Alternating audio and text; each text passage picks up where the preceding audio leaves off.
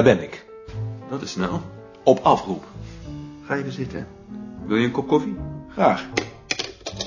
Wilt u even twee koffie brengen op mijn kamer? Hoe bevalt het otium je nu?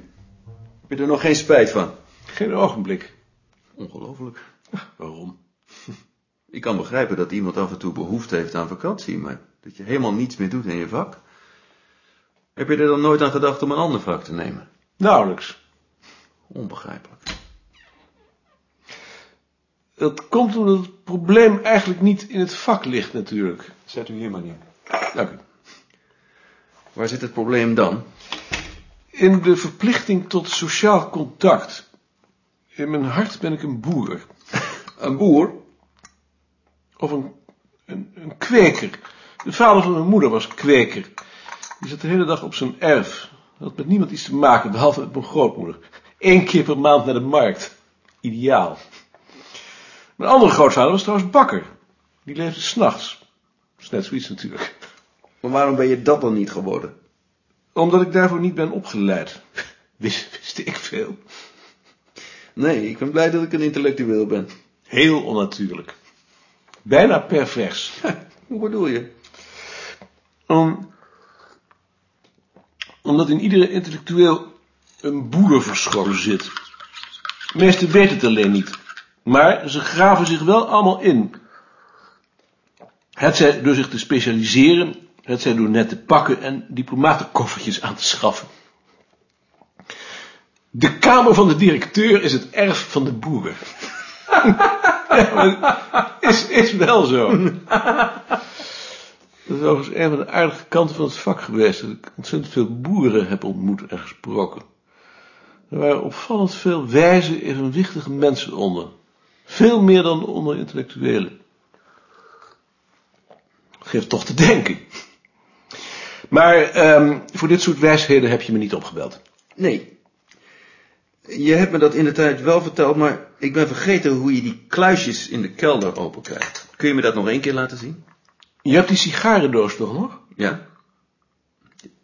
Je bedoelt deze? Ja, die. M- Maak me zo open. Nu zoek je een sleutel waarop kleine kluis staat. En een sleutel waaraan een label zit met sleutelkastje. Deze? Ja. En deze map nog. Ga maar mee.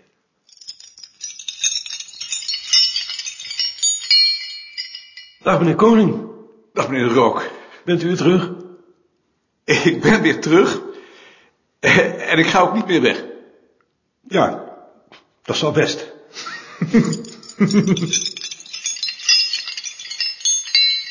Dit is het sleutelkastje. Maak dat eens open. Moet je goed, moet je goed opletten. Hier geniet ik nu van. Ik, ik had geen boer, ik had onderwijzer moeten worden. Ben ik trouwens een jaar geweest, verschrikkelijk. Nou, je vindt in deze map onder elkaar de nummers van de sleutels met daarachter het nummer van de kluis, want die corresponderen niet. En nou nemen we, laten we zeggen, kluis 5, die is van Balk geweest. Daarvan vind je hier het nummer van de sleu- sleutel. Dat is deze dus. En nu gaan we die openmaken. Jij hebt hier toch ook nog een paar kluizen? Eh, Ik heb ook nog een paar kluizen. Deze zijn van mij. En daar heb jij de sleutels van? Ja, tuurlijk, anders is het, anders is het geen kluis meer. Nee, nee, dat begrijp ik.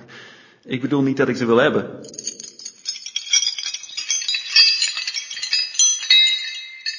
Je gaat nu zeker weer naar huis? Ik ga nog even naar boven, naar mijn afdeling. Naar mijn, eh, naar mijn, eh, mijn vroegere afdeling. Dus je komt er nog wel. Kom er nog wel eens. Als ik weer eens wat heb, kan ik je wel weer bellen? Tuurlijk. Je belt mij.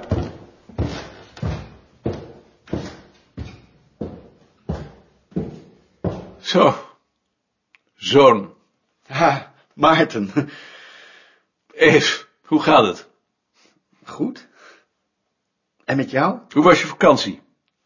Goed hoor.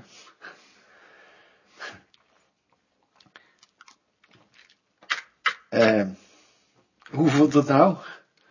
Om met pensioen te zijn? Onwezenlijk. Ja. Kan me voorstellen.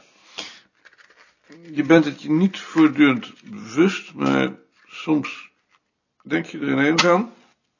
En het is net of je als een ballon de hemel inzweeft. Vooral zo tegen de avond, als ik de krant ga halen. Dus eh, je hebt niet het gevoel dat je leven verknoeid is. Geknoeid? Nee. Oh, Omdat je al die tijd niet hebt kunnen doen wat je het liefst deed. Oh, zo ja.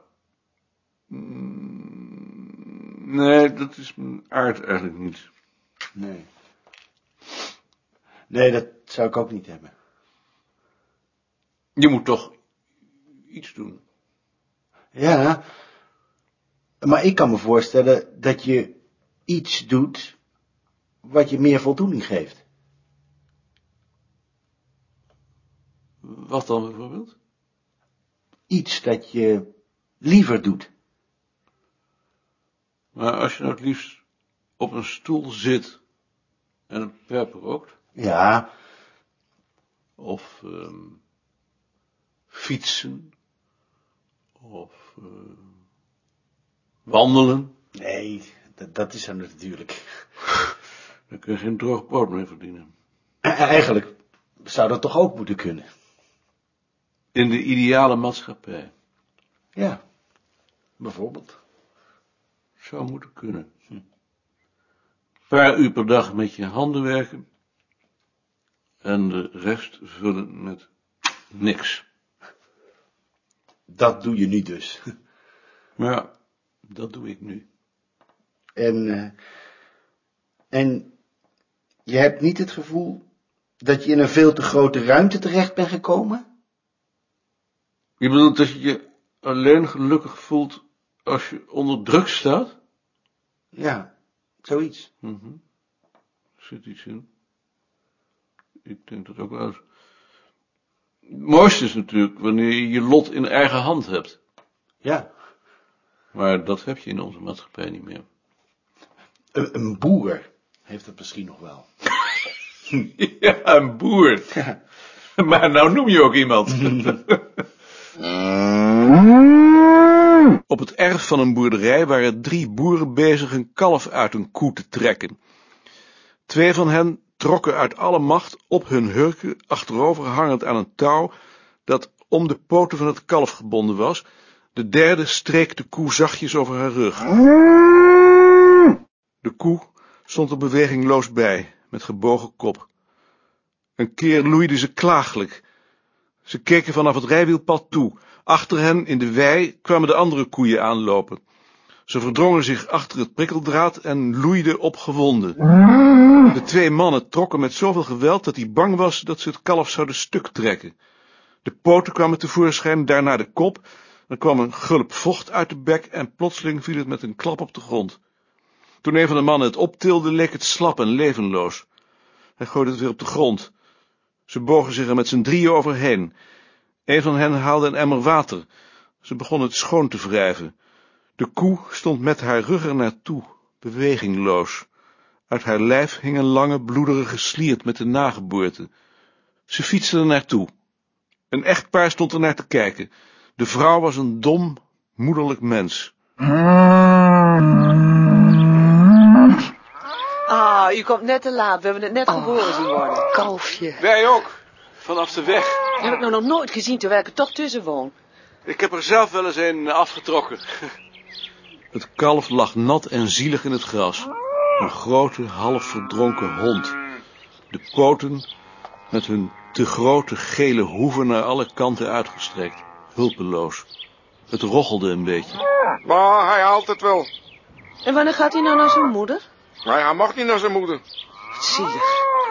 Als u een alternatief hebt. Hard beroep, hoor.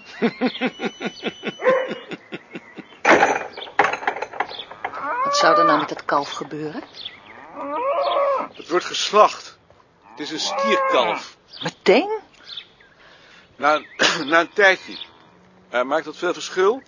Wat triest dat hij niet eens bij zijn moeder mag. Wat leven we toch eigenlijk in een rotwereld. Ik wou soms dat ik dood was. Ook die reactie kende hij. In mineur fietsten ze door Haarlemmerliede en langs de spoorlijn terug. Op de Haarlemmerdijk kocht hij de krant.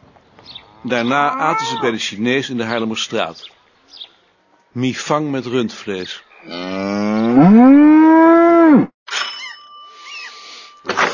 Nou zeg, daar hebben jullie ook lang over gedaan. We hadden jullie veel eerder verwacht. We hadden de wind tegen. Nou, maar dan hoef je er toch nog niet zo lang over te doen. Dag Maarten. Dag Ad. Dag Nicolien. Mogen de honden er niet in? Ze moeten maar even wachten hoor. Jullie krijgen eerst een kop thee. Jullie willen toch wel thee? Graag. Wat is het voor thee? Jasmijn, thee? Of heb je soms liever rozenbotten? De dierenbescherming. Jasmijn is goed. Hebben jullie het nog zo druk met de dierenbescherming? Ik word er soms gek van. En nou is de consulente ook nog overspannen, dus nou weet ik helemaal niet meer waar ik het zoeken moet. Jasmijn thee dus. Ja. Jij ook, Nicolien? Ja, graag. We hadden gedacht om straks met z'n vieren in Schorel te gaan eten. Daar weten we een leuk vegetarisch restaurant. Maar we moeten eerst nog even de honden uitlaten. Hoe wou je daar dan komen? Op de fiets natuurlijk. Jullie hebben toch fietsen bij je? Maar is dat niet ver? Dat is vlakbij. Want we hebben al zo'n eind gefietst. Nee hoor, dat is niet ver. En het is toch leuk? Het is aan een boerderij. Ja. Wat was er nou weer? Oh, niets. Weer moeilijkheden zeker? Jij bent anders ook een mooie, om met de fut te gaan. Daar hebben we het nog niet eens over gehad. En altijd werk maar laten opknappen. Hoe gaat het op het ogenblik? Oh, goed hoor. Tja, maar intussen zit hij er maar mooi mee opgescheept. Hij is s'avonds bek af. Zou je nou de honden er niet in laten? Ik vind het altijd zo Ja. zielig. Nou kunnen ze er wel in. Let jij ze er even in? Ad? Ho, ho, ho, ho, ho, jongens. Pas nou toch op. Even rustig wel. Af, af, af. Op je plaats. Pas op die broek. Pas op die broek van Maarten. Niet doen. Ach, kijk nou toch. Oh, dat is ook niet bezig. Jongens, nu is het afgelopen. Nu is het afgelopen. Luister naar het vrouwtje. Vooruit, jongens. Vooruit. In de hoek. Goed zo, goed zo. Kijk nou eens eventjes. Dat is netjes, hè? Goed zo. Af, braaf, braaf. Jullie zijn ook nog bij Tjitske geweest, hè? Voor die schaatsen. Zijn jullie er nooit geweest? Wel toen ze nog in de Bijlmer woonden, maar niet in dat nieuwe huis. Jij ook niet, hè, Ad? Nee. Het is een mooi huis. Helemaal leeg. Helemaal wit. Witte muren. Witte boekenkasten. Alleen de voordeur is rood. En de kamerdeur is bruin. Maar dat heeft Jacob gedaan. Die, die moet nog wit. Nou, helemaal leeg. Alleen een parketvloer, een rieten stoel, twee tuinstoelen, een rieten bank ehm, en één plant. En twintig katten.